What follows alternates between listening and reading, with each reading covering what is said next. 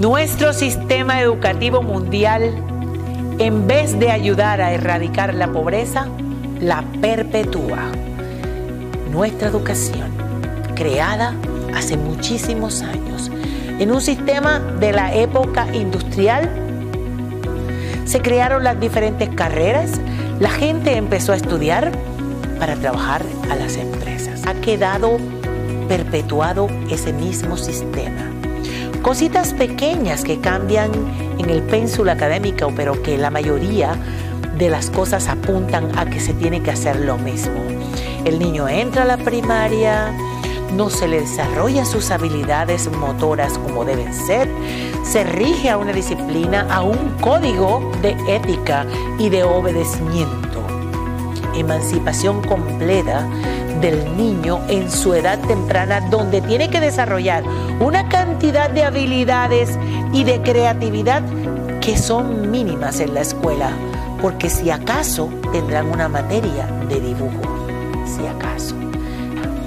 Qué bueno sería para nosotros si nuestros estudiantes tuvieran la opción de elegir dónde se sienten bien o dónde se sienten mal, con cuál de las materias se sienten realmente identificados, si les gusta la ciencia, la investigación, o tal vez les gustan los planetas y se interesan por ver las estrellas y estudiar, sería un gran astrólogo, o tal vez se interesan por pintar y es un gran pintor, o por diseñar y es un gran diseñador, un gran arquitecto, pero nada de esos desarrollos en la parte artística se dan en las escuelas. Tu hijo entra y lo peor del caso, educado por maestros que han estado allí educando a tu hijo, no por convicción, sino por dinero.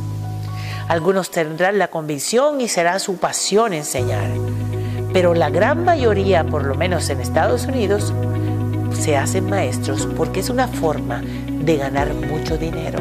Pagan muy bien, son salarios más elevados que la media de los salarios que hay en las empresas y las grandes multinacionales.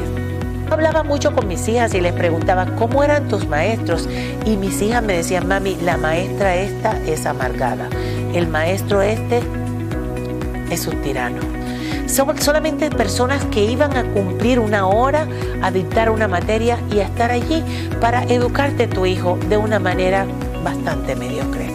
Tus hijos no están desarrollando el talento ni las habilidades que tienen. Y posiblemente se duermen en las clases porque no es atractivo, no es divertido, no es bueno para ellos.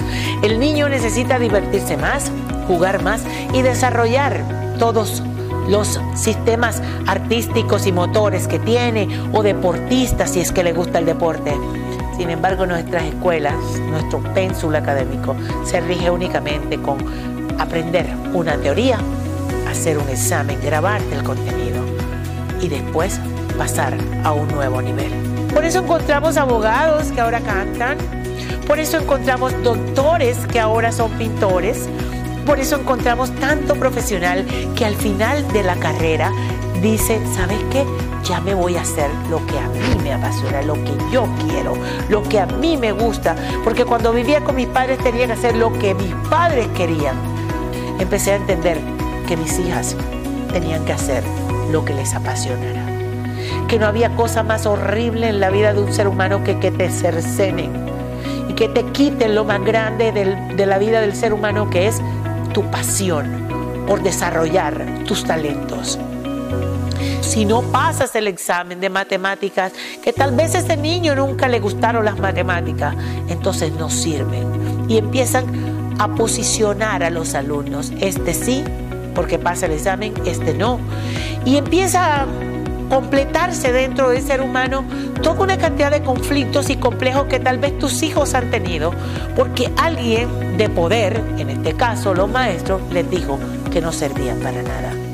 Por eso cada día más surgen mentores, gente que educa, de una manera más asertiva, de una forma más directa, en diferentes disciplinas a muchas personas para que las personas desarrollen su potencial, para despertar conciencia, para hacer que la gente despierte y pueda transformar su vida en lo que siempre ha creído y ha querido hacer. He estado con muchas personas moribundas y lo que me dicen es que el dolor de irse de este mundo no es por la enfermedad, es porque no pudieron hacer en vida lo que querían hacer, porque no desarrollaron lo que les apasionaba, lo que querían, aquel proyecto que dejaste guardado en la mesa de noche. El día de hoy yo te invito a que empieces a sacar esa cantidad de papeles que están en tu gaveta de visita de noche, esos sueños guardados eso que quieres hacer, eso que te apasiona, que no te deja dormir, escribe un libro, genera un nuevo invento, haz algo diferente. Créeme que hay la posibilidad en este momento en la parte del marketing digital para que puedas vender tu proyecto al mundo. Tus habilidades y tu talento las tienes que descubrir tú. Cuando tú sientas que te falta esa respiración, cuando veas que tu corazón late más rápido, cuando veas que te apasiona, eso que está haciendo otra persona, pero que tú no estás en su misma carrera, que tú no estás en ese mismo espacio, ve por esas metas, ve por esos sueños, atrévete, arriesgate, ve con todo. No te importe lo que digan los demás, porque al final, al final, un día vas a estar solo. Dios te bendiga. Si te gustó este video, suscríbete a mi canal y no te pierdas ninguno de mis videos. Hay mucha información de valor que quiero darte para que te empoderes y puedas subir de nivel. Chao. Gracias por haber mirado mi video. Antes de que te vayas, quiero pedirte dos cositas. Paso número uno, suscríbete a este canal.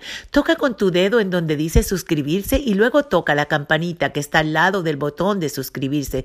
Paso número dos, comparte este video. ¿Sabías que puedes cambiarle la vida completamente a una persona? Dios te bendiga.